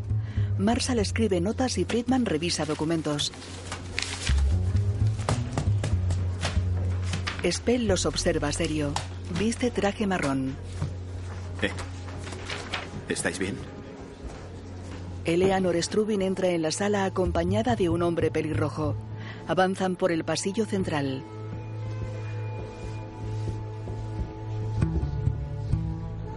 Por favor, suba al estrado, señora Strubin. Ella obedece.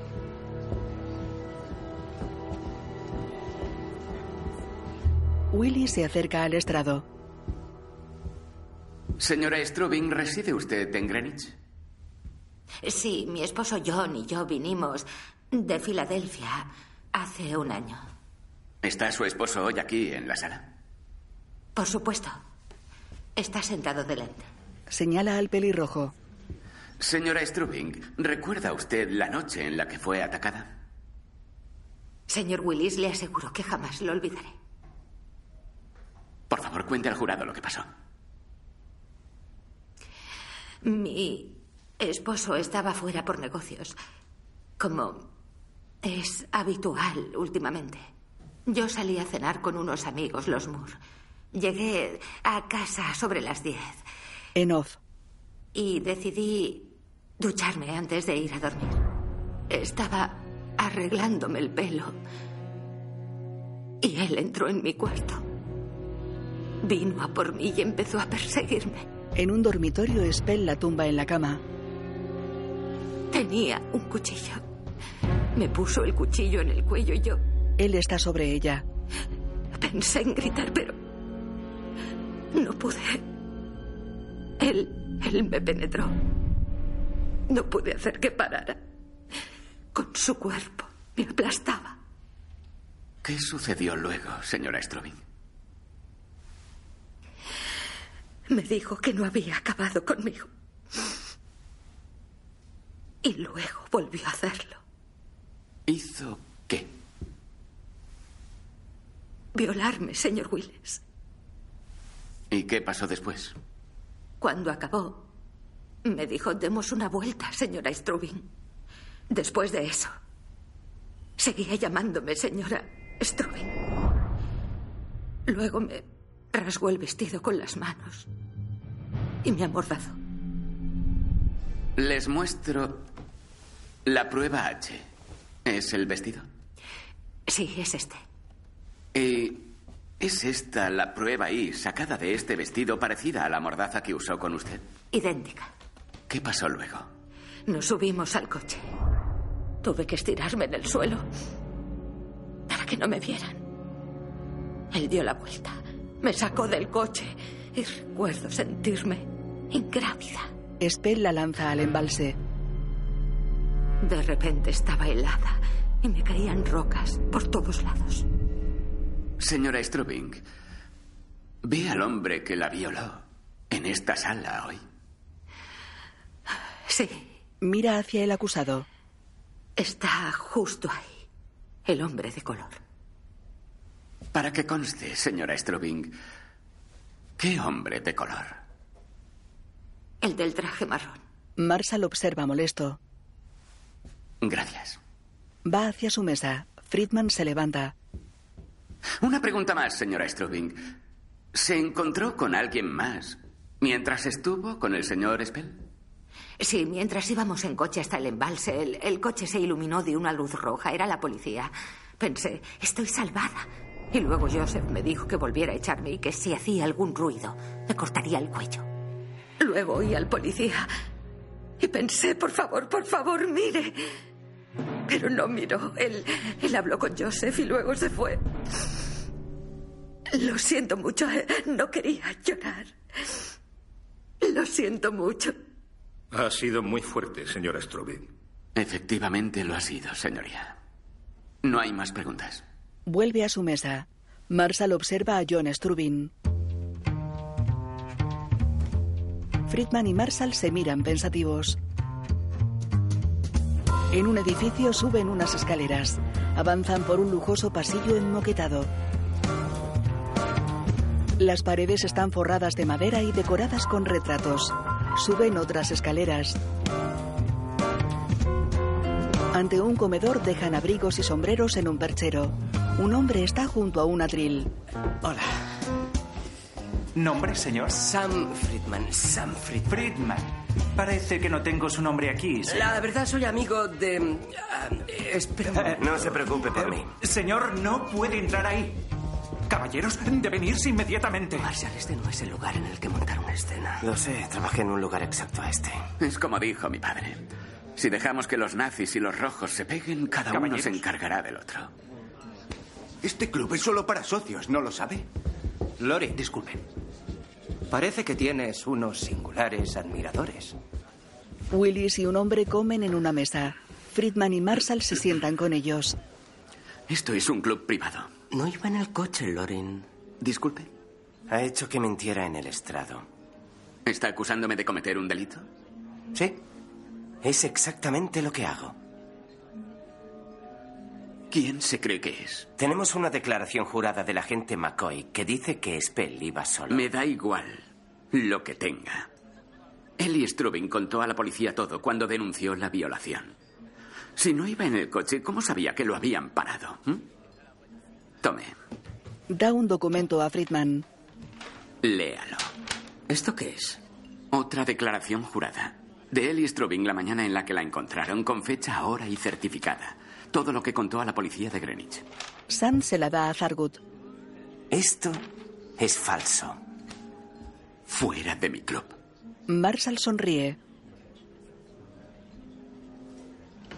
Coge un panecillo de un plato, lo prueba y lo deja. Los he comido mejores. Se va. Willis aparta molesto el panecillo. De noche en un bar, Marshall bebe en la barra. El camarero es negro. Una joven blanca de cabello oscuro se acerca al abogado. Se apoya en la barra y le observa. ¿Va todo bien, cielo? Él la mira serio. Pareces triste. Y un hombre tan atractivo como tú no tiene por qué estar triste. Él sonríe. En la piscina cubierta, Sam nada solo.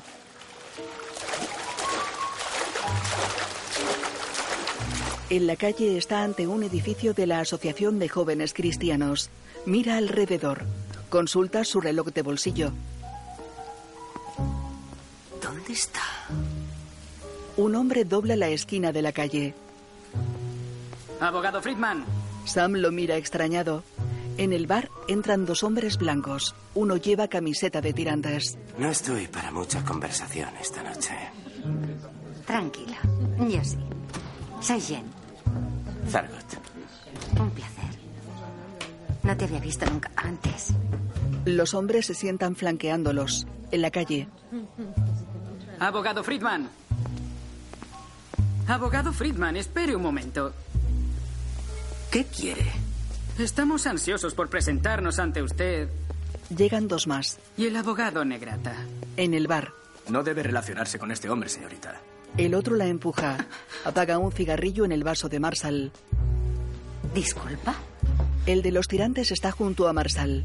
Están cometiendo un grave error, caballeros. No es ningún error. Sabemos quién es usted. En la calle, Sam se guarda las gafas. Te gustaría estar con tu amigo Negrata, ¿eh? Sam les da la espalda. Da un puñetazo a uno. Lo patean. Se intercalan imágenes del bar. ¡Lárgate aquí! ¡Lárgate aquí! ¡Eh! ¡Eh! ¡Suéltalo! Pegan a Marsal.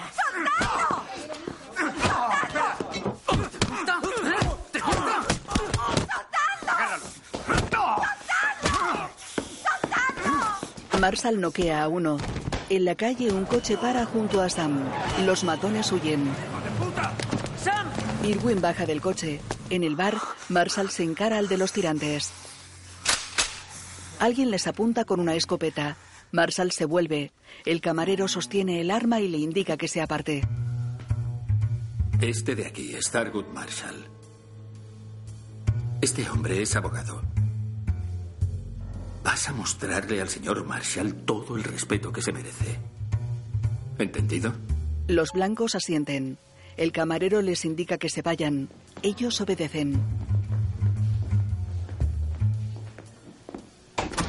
Siéntese y acabes el bourbon. Dime algo. En la calle. Llegas tarde. Irwin lo ayuda a levantarse. Sam está malherido. ¿Qué ha pasado? ¿Eh? En el bar. No quería causar ningún problema. No es culpa tuya. Dame. Vale. Sostiene un paño con hielo sobre la mano derecha de él. Marsal apoya la otra mano sobre la de ella. Jen repara en su alianza. Mira. Los hombres son hombres. Y las mujeres, mujeres. ¿No? Él sonríe pensativo. Sí. Por radio. Los amos nazis de Alemania. En una cocina, Estela seca cubiertos. No es únicamente dominar las vidas. Ella deja los cubiertos. Se apoya en la pila de espaldas a la puerta. Sam entra cojeando. Ay, Franken. ¿Por qué bastan? Se vuelve. Por Dios, Sam, ¿qué te ha pasado? Lo ayuda a sentarse. Ah, ah, ah, me iría bien hielo. ¿Qué, ¿Qué te pasa? Yo he pegado primero. Sonríe. Ella baja triste la mirada. ¿Qué, qué te pasa? ¿Qué es esto? ¿Has estado llorando? No, ahora no. Vamos a... Dímelo. Mi prima Ana de Cracovia. Él se levanta. La han cogido. Ella asiente. ¿Y a los niños también?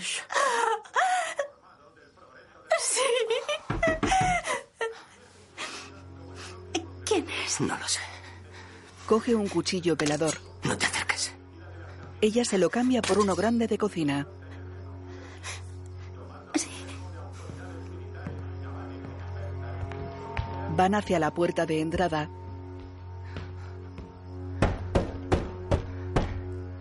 ¿Quién es? Soy yo. Zargut. Tu socio. Ábreme. Sam abre. Zargut mira el cuchillo y su cara magullada. ¿Y a ti qué te ha pasado? Llego en mal momento. ¿Qué quieres, Targut? He pensado en mañana. Mañana, lárgate de mi casa. No. No hasta que te diga por qué estoy aquí. Sam se aparta de la puerta. Marshall entra.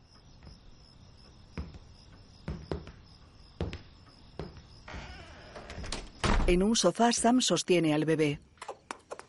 Escúchame. Tiene la mano vendada. Tenía razón. He estado equivocado todo este tiempo. Spell estuvo con ella toda la noche. Spell mintió. ¿Esta es tu gran epifanía? Eleanor Strubing mintió también. Ninguno nos ha contado la verdad. Oh. Zargot, acabas de asestarle un hachazo al caso. Madre mía, eres todo un genio legal. Los hombres son hombres y las mujeres mujeres.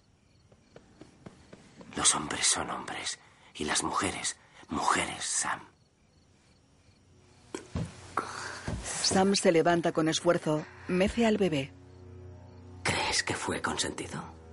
Es la única explicación que tiene sentido. ¿Cómo podemos asegurarnos? En comisaría, Espel está en la sala de interrogatorios. Entra Marsal. Tenemos que hablar. ¿De qué quiere hablar? Escúchame atentamente. ¿Tuviste relaciones sexuales con Eleanor Strubin? No. ¿Por qué no deja de preguntármelo? Nunca te lo había preguntado. ¿Echaste un polvo con ella? Habla por el amor de Dios. Ya le he dicho que no. Ella dice que iba en el coche cuando te pararon. ¿Lo oíste en el juicio? Lo oí, pero miente. No. No miente. Tú mientes. ¿Por qué se pone de su parte? El policía. El policía no miró dentro del coche. Ella iba en el asiento trasero, ¿verdad? No, le digo que. Métete ella... esto en la cabeza. Hizo una declaración a la policía a primera hora de la mañana y sabía que había parado el coche. Spell lo mira sorprendido. Tiene los ojos humedecidos. Está bien. Vale, ella estaba. ¿E hiciste el amor con ella esa noche? Spell aparta la mirada. Contéstame, contéstame ya. Sí. ¿Cuántas veces? Dos veces. Pues eres culpable. Has mentido desde el principio. No, no la violé. Hilo de la piel bajo sus uñas. ¿El doctor también miente? Cuando llegamos al embalse, aparqué el coche. Pero ella empezó a gritar y abrió la puerta para salir, así que la agarré para que no saliera de allí. Fue entonces cuando me arañó. ¿Ahora vuelves a mentirme? No, es la verdad. Marshall se acerca. ¿Por qué no me lo contaste desde el principio? Porque estaba confundido. Puedes hacerlo mejor, Joseph. Willis va a preguntarte por qué mentiste. Va a preguntártelo ante todo el mundo. El jurado va a estudiarte con 24 ojos y tú vas a decir que estabas confundido. No podía pensar con claridad. Eso no cambia nada. Mentiste en una declaración jurada. ¿Por qué hiciste eso? Porque tenía miedo. Vale. Me daba miedo lo que podían hacerme si lo descubrían. Le da la espalda. Mira lloroso por una ventana enrejada. Marshall queda pensativo. De día ante los juzgados, manifestantes blancos sostienen pancartas contra Spell. Frente a ellos, manifestantes negros sostienen pancartas reclamando justicia. En un baño, Sam se lava las manos. Se toca un moratón de la mejilla ante un espejo. Marshall está a su lado. Mi padre me dijo una vez, si alguien te llama negrata, no solo tienes mi permiso para pelearte, sino que te ordeno que lo hagas. Eh, ¿Dijo algo tu padre si te llaman perro judío? No. A mí no, pero bueno. Ahora pareces un auténtico luchador, Sam. Lo golpea suavemente. Como un Joe Louis judío. No. Barney Ross es mi ídolo. Como Barney Ross. Sam se pone las gafas. En el juicio, el dibujante retrata a Eleanor en el estrado. Sam se acerca a ella y abre un dossier. Buenos días. Buenos días, señor Friedman. Señora Strubin, usted es de Filadelfia, ¿es correcto? Sí, Licenciada. por Bryn Mawr, señor Friedman. Y fue atleta, por lo que veo. Sí, estuve en el equipo de natación. Se mudaron a la finca de Greenwich la pasada primavera, ¿es correcto? No sé si lo llamaría finca. Perdón, ¿eh, ¿mansión? John y yo vinimos aquí exactamente el pasado mayo.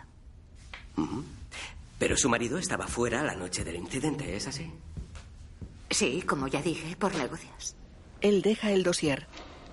Usted ha testificado que salió la noche en cuestión. Es correcto. Con los Moore. ¿Y usted mm, bebió en casa de los Moore? Según recuerdo, un poco de vino. ¿Cuántas copas diría usted? No lo recuerdo. Pero fueron más de una. Yo no he dicho eso. Digo que no me acuerdo. Ujú. Cuando volví a casa en coche, ¿estaba alegre? No, no bebo tanto para ir alegre. Está bien. Así que fue directa a su cuarto a ducharse, ¿es correcto? Sí. Y cuando salió usted de la ducha, dice que Joseph estaba esperándola. Al principio no lo vi. No había motivo para pensar que no estaba sola. Pero luego. Estaba ahí. El jurado observa con atención. Wright está sentado junto a Richmond. A usted le atraía Joseph, ¿verdad, señora Strubin? Protesto. Es una acusación absurda. Lo invitó a meterse en su cama. ¿verdad? Señoría. Él me atacó. Elimine la pregunta y la respuesta del acta. Señor Friedman, no insista. ¿Me ha entendido? Sí, señoría. Sí, por supuesto, lo siento. ¿Su habitación está justo debajo del cuarto de la criada? Sí. ¿Gritó pidiendo auxilio? No podía, tenía un cuchillo. ¿Agarraba él el cuchillo mientras se quitaba la ropa? Seguramente. Entonces se bajó los pantalones, el cinturón, cremallera, lo que fuera, con una mano. Eso parece, señor. Le dijo al señor Willis que luchó contra él, pero que él le pudo. ¿Es verdad? Sí. Había un teléfono justo al lado de la cama. ¿Intentó utilizarlo? No, estaba aterrada. ¿Aterrada para usar el teléfono o pedir auxilio, pero no para defenderse? No tiene ni idea de lo que es tener tanto miedo. Pero en ningún momento, en ningún momento durante las horas y horas en las que ambos estuvieron juntos, intentó usted hacer ninguna llamada, escapar o gritar pidiendo ayuda. Protesto, esto es un alegato. Temía por mi Se vida. acepta. El jurado no tendrá en cuenta la pregunta. Usted había sido infiel a su marido. Estaba aterrada por lo que podía hacer si lo averiguaba y Señoría, quiso escapar, ¿verdad? está acosando Eso no a la es testigo. cierto. Me obligó a salir de casa. Primero me ató, me amordazó y me arrastró hasta el coche. La policía detuvo el coche. Sí, Pero ni así gritó. tenía un cuchillo. Ya, ya, el cuchillo. Como ya ha testificado, temía que fuera a cortarle el cuello desde el asiento delantero del coche, ¿verdad? No podía hacer ningún ruido. ¿Por la mordaza? Sí. Él coge la mordaza. Señora Strubin, la prueba I es idéntica a la mordaza que él usó. Sí. Enseñémosle al jurado lo que hizo él. Señora Strubin, por favor, por favor, dele órdenes al señor Marshall si lo desea. Marshall se acerca. Foster coge el mazo. Tenía la mordaza entre los labios, ¿correcto, señora Strubin? Sí, es correcto. Wright observa atento. Friedman abre la boca. Marshall lo amordaza con el trozo de vestido de Eleanor. ¿Así? Ah, ¿Así estaría bien? No, estaba un poco más apretada. Marshall aprieta la mordaza. ¿Qué le parece así, señora? Sí, sería algo así. Sam se sitúa ante el jurado. Abre la boca con la mordaza entre los dientes. Todos se sobresaltan. Bien. Podría haber hecho eso, señora Strubin. Me habría matado. ¿Quién la habría matado? ¿Su marido? ¡Protesto! Silencio, señor Marshall. Atreve a hablar. Había un policía a un metro de usted y ni así gritó pidiendo ayuda. En cambio, Joseph siguió Se conduciendo lo hasta el advierto, embalse. no y hable. usted saltó del coche porque le avergonzaba lo que había hecho con otro hombre, un hombre de valor. Una palabra más y le detengo por desacato. A usted le daba miedo lo que podía hacerle su marido. Miedo porque estaba embarazada con un bebé de color. ¡Protesto! ¡Es un alegato! Se acepta, el jurado no lo tendrá en cuenta. Usted saltó al agua, quería acabar Esa con Ted todo. me lanzó. Me lanzó. Yo tenía las manos atadas. Intentó matarme. Sus manos no estaban atadas, señora Strubin. Usted pudo quitarse el abrigo y dejarlo flotando en el agua mientras nadaba hasta la orilla. Eso no es cierto. Es mentira. Me, me amordazó. Me ató. Me violó. Sam la mira apenado. Siento muchísimo su infelicidad, señora Strobing. No hay más preguntas. Señor Willis. No tengo preguntas. De noche en casa de Lancaster, Friedman y Marshall revisan documentos. Irene duerme en el sofá junto a Zargut. ¿Cómo podemos subir a espera al estrado con tantos impedimentos?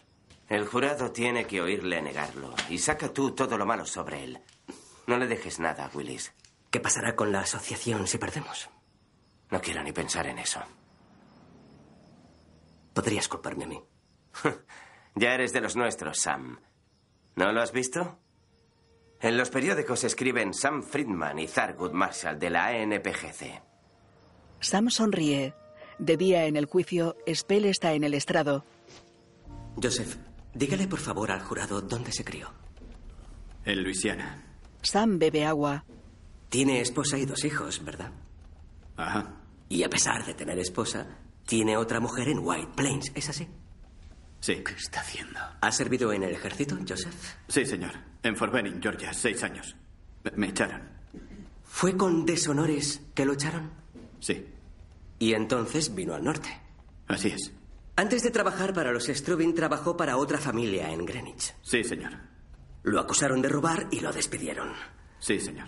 ¿Y trabajando para los Strubin se metió en algún otro problema? No, señor. ¿Los Strubin lo trataron bien, Joseph? Ella siempre fue buena conmigo. ¿Y qué tal con el señor Strubin? Joseph niega. Sam mira a los Strubin que están en primera fila. En off. ¿Era malo con usted?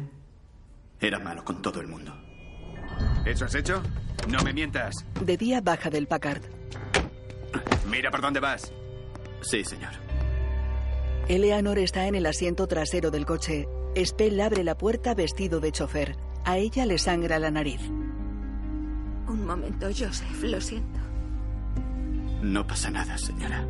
Ella se limpia con un pañuelo. En el juicio,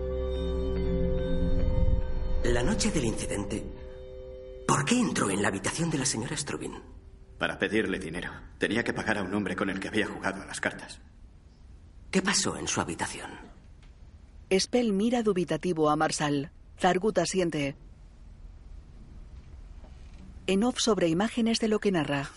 Llamé a la puerta. Pasa. Me fijé en que estaba triste. Había llorado. ¿Se encuentra bien, señora? ¿Qué quieres, Joseph? Puede esperar, señora Strubing. Pero me pidió que me quedara y se lo pregunté. Le dije que necesitaba dinero. Me preguntó que para qué. Se lo debo a un hombre. Ah. Ella está sentada en un tocador. Va hacia una cómoda. Lleva un camisón. Y se dirigió a la cómoda. Ella coge dinero. Dijo, ¿te bastará con esto, Joseph? Le dije, sí, señora, gracias. Pero no me lo dio. Luego me preguntó, No soy tan horrible como él, ¿verdad, Joseph? no, señora. Ella lo besa en los labios.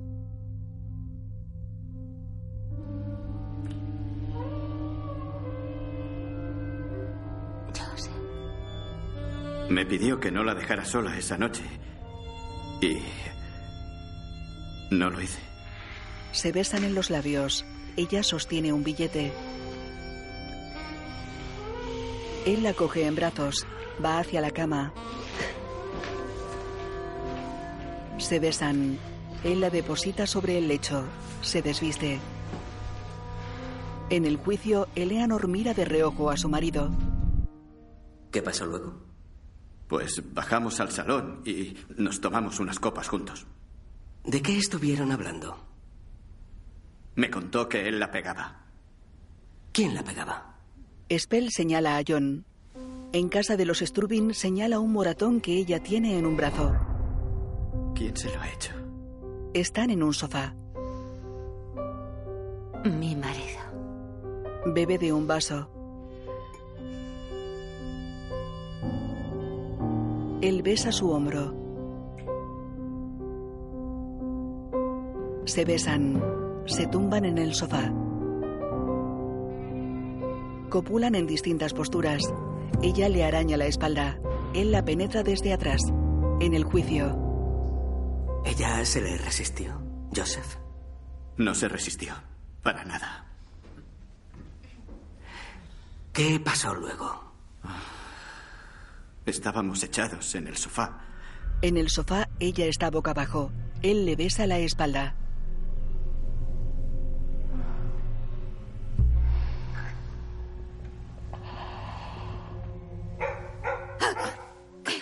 Oyó a unos perros ladrar. Estaba convencida de que llegaría alguien a la casa y nos sorprendería juntos. Vamos, vete arriba. Se levantan.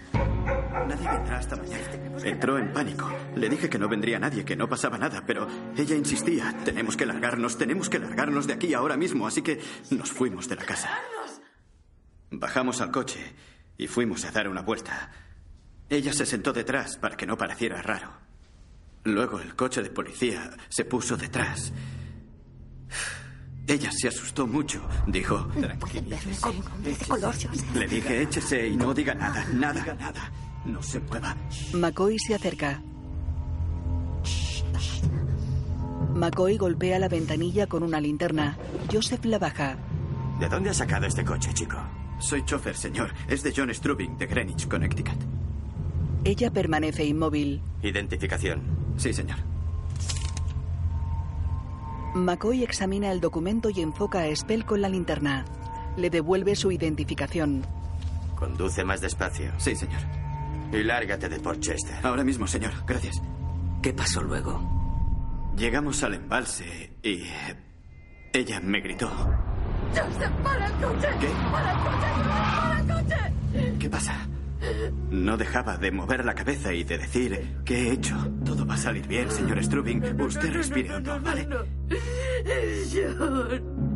No, no, no. Quizá deberíamos volver a casa, ¿eh? entiendes. Tú no lo entiendes, no lo entiendes. No dejaba de decir, voy a quedarme embarazada. No es verdad, le decía. embarazada. He ido con mucho cuidado. No va a tener ningún bebé, ¿de acuerdo? Y le dije, deje que la lleve a casa. Y luego me gritó. ¡Déjame salir del coche! ¡Contaré a todo el mundo que me has violado! Fue a abrir la puerta y la agarré para que no saliera. Fue entonces cuando me arañó el brazo. Señor Strubin. ¡Eh! ¡Eh! Ella sube a la barandilla. ¡Oh, oh, oh, oh! Señor Strubin. Señora Strubin, ¿qué está haciendo ahí arriba? Le grité para que se bajara, pero bájese, metas en el coche y la llevo a casa. Pero no me miró. Por favor, no lo... No, no, no. Ella salta al agua. Él observa asustado. Vuelve al coche, cierra la puerta trasera y se sienta al volante. En el juicio, Joseph, ¿violó usted a la señora Strubin? No. No la violé. Gracias, Joseph. va hacia su mesa. Su testigo. Foster queda pensativo. Sam se sienta. No está mal. Usted no mentiría al jurado, ¿verdad, Joseph? Nada, nada mal. No, señor, no lo haría. Pero la realidad es que es un mentiroso, ¿verdad? Protesto, alegato. Denegada. Contrainterrogatorio. Marshall. Cuando se casó con su esposa, Hattie, juró ante Dios serle fiel, ¿no es así? Sí, señor. Pero no lo fue. Mintió. Supongo que sí. Y le dijo que cuidaría de sus hijos, ¿verdad? Sí, señor. Pero no lo ha hecho, ¿verdad que no? No tanto como debería. Y sirviendo en el ejército juró honrar a su país. Pero mintió también. No. Y luego vino al norte y robó a su primer patrón. Y cuando la policía lo cogió, les mintió acerca de su paradero la noche anterior, ¿verdad? Sí, así es. Usted declaró, bajo juramento, que estuvo en un bar toda la noche. Sí. Mintió a su mujer, mintió al Estado de Luisiana, mintió a la policía, mintió a Dios. ¿Por qué deberíamos creerle ahora? No sé por qué deberían, pero es la única verdad. La verdad, si es la verdad, ¿por qué no contarla desde el principio? Si es un hombre inocente, ¿por qué mentir? ¿Por qué mintió, señor Spell? Conteste a la pregunta. Si usted fuera un hombre inocente, ¿por qué iba a mentir? Si le digo a la policía que estaba con ella, ¿ella lo querría? Si es la verdad. En Luisiana, ¿sabe qué me harían por estar con una mujer blanca de esa forma? Si no me matan en ese mismo momento, en cuanto llegaran los otros, me, me agarrarían, me atarían y me cortarían el miembro viril. Y luego estaría colgando de la rama de un árbol. Así que, ¿por qué mentí, señor Willis? Porque la verdad me lleva a la muerte. Por eso. Pido que eliminen la respuesta. El juez Foster queda pensativo. Mira a Espel.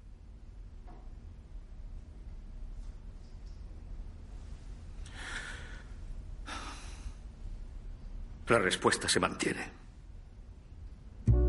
Mira fijamente al fiscal. Willis mira enojado a Espel. Señor Willis. Nada más, señoría. Vuelve a su mesa. Spell observa a Eleanor. Ella baja la mirada. En su despacho, Sam fuma junto a su desordenado escritorio. Marshall está recostado en un sofá. ¿Sabes qué? Parece que por fin tenemos un bufete respetable. Marshall bebe. Adelante. Ha venido alguien a verle, señor Marshall. Entra su jefe. Walter, Ella se va. ¿qué estás haciendo aquí? ¿Podemos hablar? Yo me voy al despacho de Irwin. Se va. Walter muestra una ficha con datos. Venga ya, Walter. ¿Esto qué es? Un chico de 14 años dicen que ha matado a un policía. Necesita un abogado. ¿Y tengo que irme esta noche? ¿Está listo para las conclusiones? ¿Sam? Sí, lo estará. No hay motivos para quedarte. Yo me encargaré de todo.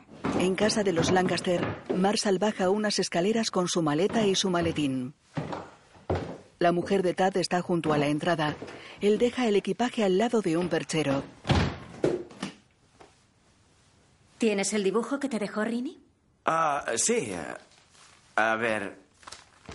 ¿Qué tipo de avión es esto? Pues dijo que en teoría eres tú. Esos son orejas, Ah. no alas. Tiene talento. Tenías razón, ¿sabes? ¿Sobre qué? ¿Por qué iba a mentir? Esa era la pregunta que debíamos responder. Bueno. Am, me alegro de que Rini haya visto que hay hombres como tú en el mundo. En la calle, Sam está junto a su coche. No entiendo cómo puedes largarte antes de las conclusiones definitivas. No hará bien a nadie tenerme aquí sentado esperando un veredicto. ¿Y si sale algo? El caso está cerrado, Sam. Walter representará a la ANPGC. Tú estarás allí para Spell. Mete el equipaje en el maletero. De noche están en un restaurante de la estación. Sam, ¿sabías que solo tengo un testículo? Um, no. Sí. En la universidad. Tuve que huir de una banda de racistas en una zona de la ciudad en la que pensaban que yo no debía estar.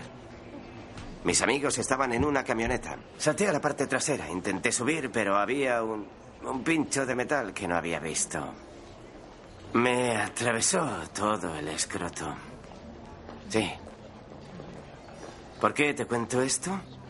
Bueno, Quiero que sepas que estar sentado en esa furgoneta con el escroto desgarrado, con cada bache provocándome un dolor insufrible que me bajaba por la pierna, pues ni eso fue tan insoportable como estar viéndote defender este caso las últimas semanas.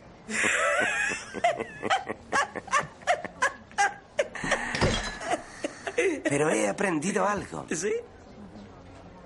Necesito un ejército de abogados igualitos a ti, Sam. Abogados que ni saben que quieren cambiar las cosas, pero que con un poco de formación son tan capaces como yo. Coge un vaso con bourbon. Bueno, casi tan capaces. Sam bebe de una taza. ¿Y hasta entonces qué? ¿Viajarás por todo el país con esta cruzada? ¿Apagando fuegos en Mississippi, Oklahoma o Bridgeport? No son incendios lo que busco, Sam. Es el propio fuego. Se intercalan imágenes del juicio. Saca el bolígrafo, vamos. Este es el discurso de clausura que vas a dar. ¿Quién dice la verdad? ¿Una mujer de buena familia, con un pasado inmaculado? ¿O un hombre depravado? ¿Un criminal reincidente sin moral? ¿Un hombre cuya vida entera se compone de una serie de mentiras? ¿Acaso esta decente, practicante e inteligente mujer licenciada en una universidad se dedicó a practicar el sexo voluntariamente con su sirviente negro y luego saltó al agua para qué? ¿Por placer? ¿Como la defensa quiere que crean? Por supuesto que no. Joseph Spell violó a Eleanor Strubing y la arrojó desde el puente para matar al único testigo de su crimen. Absuélvanlo y dejarán a una pantera salvaje campar a sus anchas en busca de más víctimas, amenazando el amparo y la seguridad de todas y cada una de las mujeres del estado de Connecticut. Como jurado, han sido expuestos a la oscuridad de la siniestra alma de un hombre, Tad está con Walter. pero gozan de una posición privilegiada. Porque ustedes. Ustedes tienen el poder de hacer justicia por el bien de todos. Walter. Gracias. Que Dios les bendiga. Va hacia su mesa. Friedman y Spell están en la contigua. El jurado y el juez observan expectantes. Señor Friedman. Sam bebe agua. ¿Por qué una mujer como Eleanor Strubing iba a consentir, no, a querer tener relaciones sexuales con un hombre como Joseph Spell? Les diré por qué. La historia de Eleanor Strubing es auténticamente trágica. Es una mujer respetable, de buena familia. Fue a los mejores colegios, va a misa todos los domingos. Como dice la Biblia, era tan inmaculada como el Cordero de Dios. Tan inmaculada como el Cordero de Dios. Ella y su esposo John se mudaron a Greenwich. Ah, él viaja con frecuencia, dejándola sola en una ciudad nueva, lejos de sus amigos y de su familia. En una enorme casa vacía. El dolor de la soledad pega fuerte. Se toma unas copas. En la estación. Llaman a la puerta. En off. Joseph. Joseph. Ella no se lo esperaba para nada. Un hombre joven, un hombre atractivo. En un momento de debilidad, su juicio mermado por el alcohol de la noche, consumido por la soledad, hace que lo invite a meterse en la cama para aliviar su dolor. A medida que avanza la noche, ella va sintiendo pánico por si los descubren. Ella tiene que irse de casa, tiene que escapar de su pecado. ¿Y si está embarazada? de un hijo de color. ¿Y si su marido acaba descubriéndolo? ¿Qué le hará a ella? No puede vivir con ese miedo, la vergüenza. Así que allí acaban, en el embalse. Una oportunidad para escapar de su vida, de su desespero. Joseph intenta sujetarla, pero ella pelea duro. Sale del coche Y cae al agua. Oh, sí. Pero en cuanto vuelve a la superficie, sus años de entrenamiento salen a relucir. Es una nadadora y no puede ahogarse. El deseo de acabar con su vida desaparece. Su única salida debe acusarlo a él. Y la historia toma forma. Una telaraña de mentiras desesperadas, llena de inconsistencias, de absurdos, de dudas razonables. El Estado debe demostrar su caso más allá de cualquier duda razonable.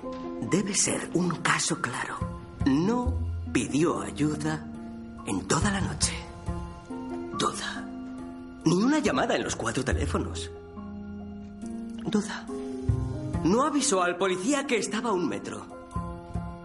Duda. No hay piedras en el puente. Duda.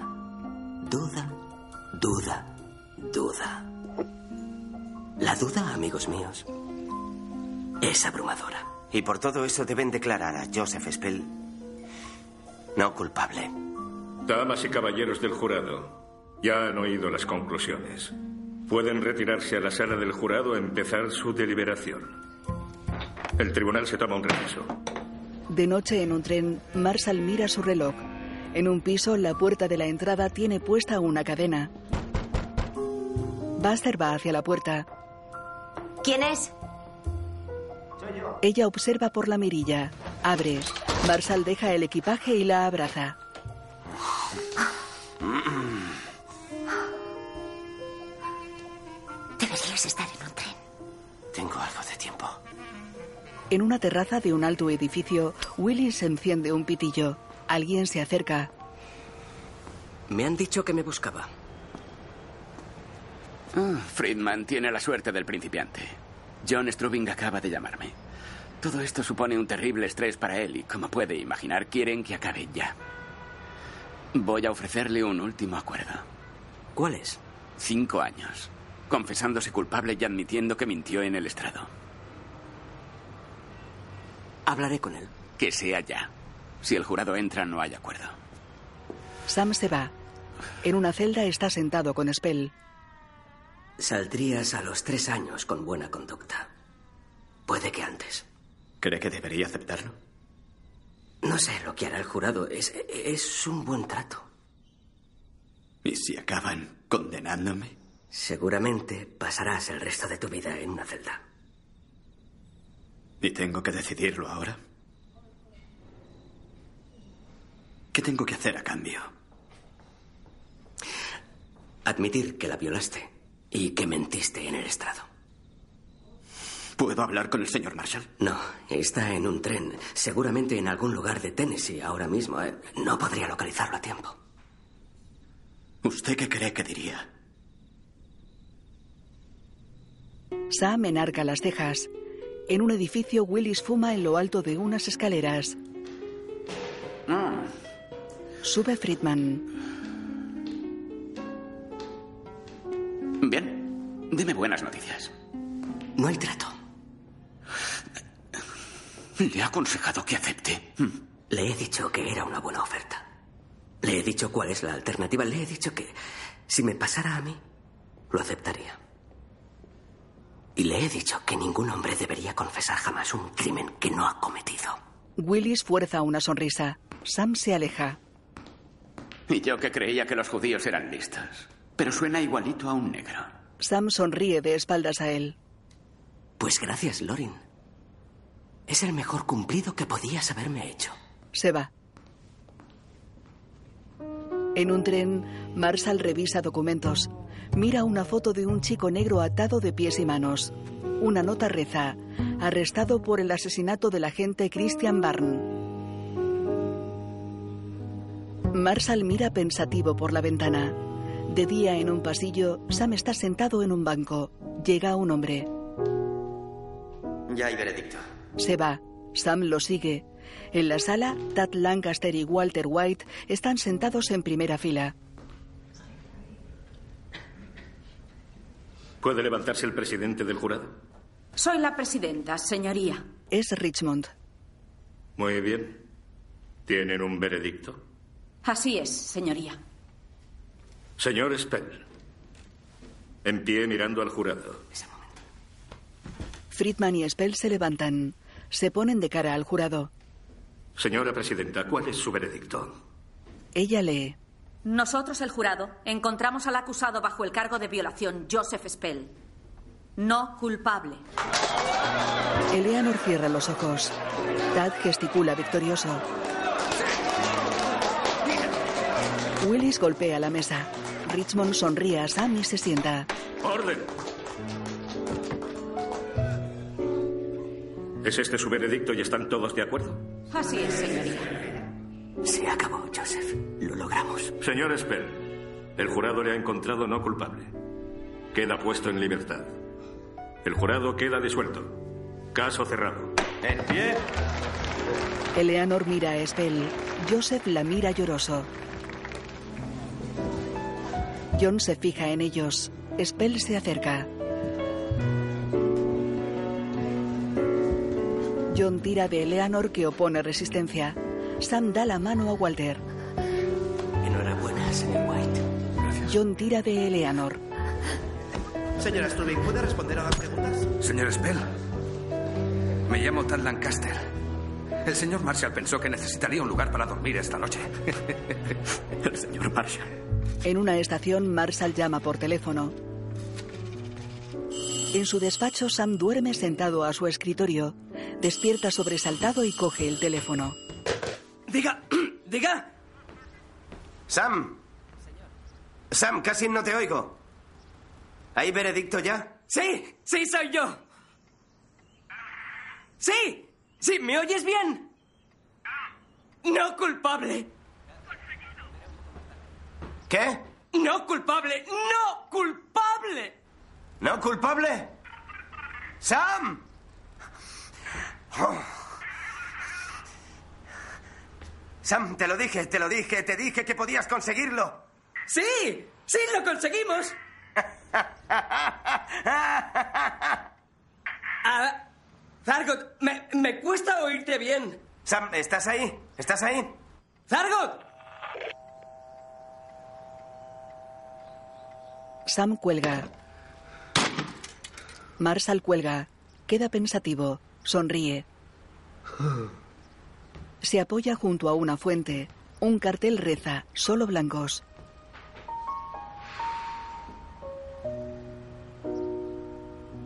En su despacho, Sam sonríe pensativo. Se recuesta en su silla. Echa la cabeza hacia atrás y apoya los pies en la mesa.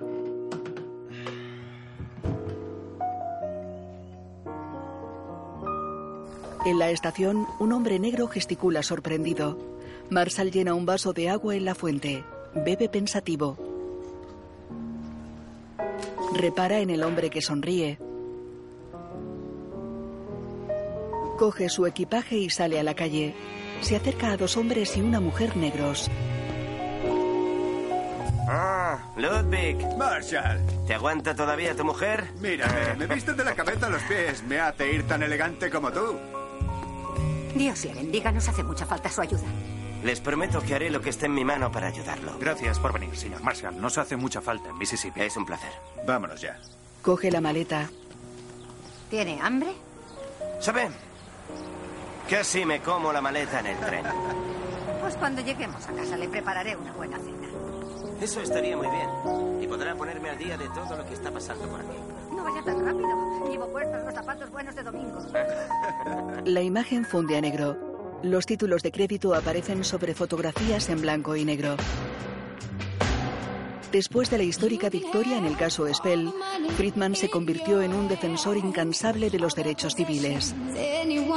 Marshall fue el principal artífice de las batallas legales por los derechos civiles.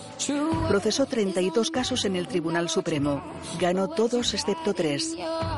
En 1954 ganó el histórico caso de Brown contra Educación, eliminando la segregación en las escuelas públicas. En 1967 se convirtió en el primer juez afroamericano del Tribunal Supremo. Martin Luther King le mandó un telegrama. Ha demostrado ser un titán en su profesión y su trayectoria ha sido uno de los hitos más importantes de nuestro tiempo. La imagen funde a negro.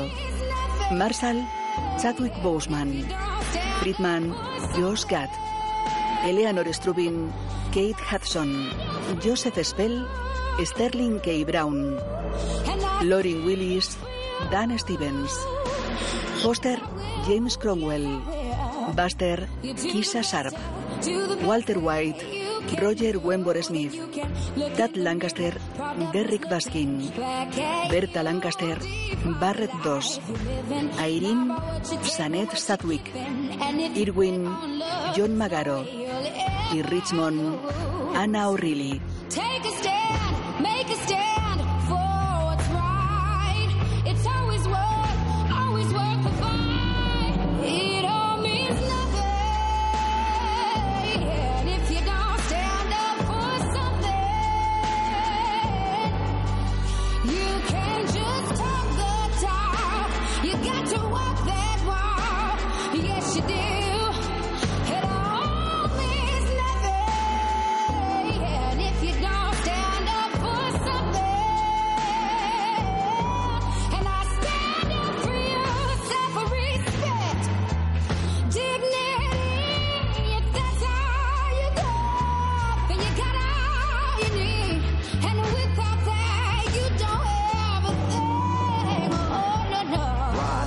Oh, lift your hands. I stand with you cause I understand. Ain't here to judge, just to take a stand. The greater plans, the creator's plan. Let's all rise like the day began. Reach out and touch with the Savior's hand. On rock we stand like his native land. Let the ways of love be the ways of man. If you don't stand for something, you can't just talk the talk. You got to walk that walk. You should do it all means nothing. If you don't stand up for something, and I stand up for you. Yeah, I stand up for you. And I stand up for Stand up for you. Yes, I will. Yes, I will.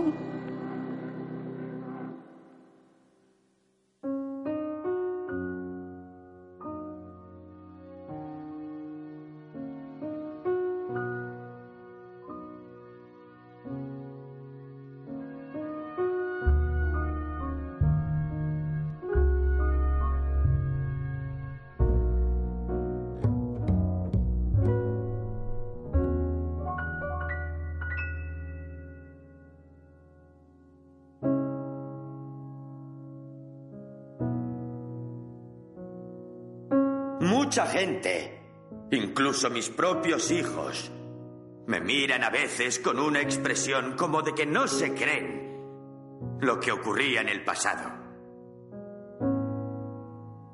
Hay que tener en cuenta que las diferentes ramas de este gobierno están realizando movimientos destinados a legislar, pero hay que hacerlo con inteligencia.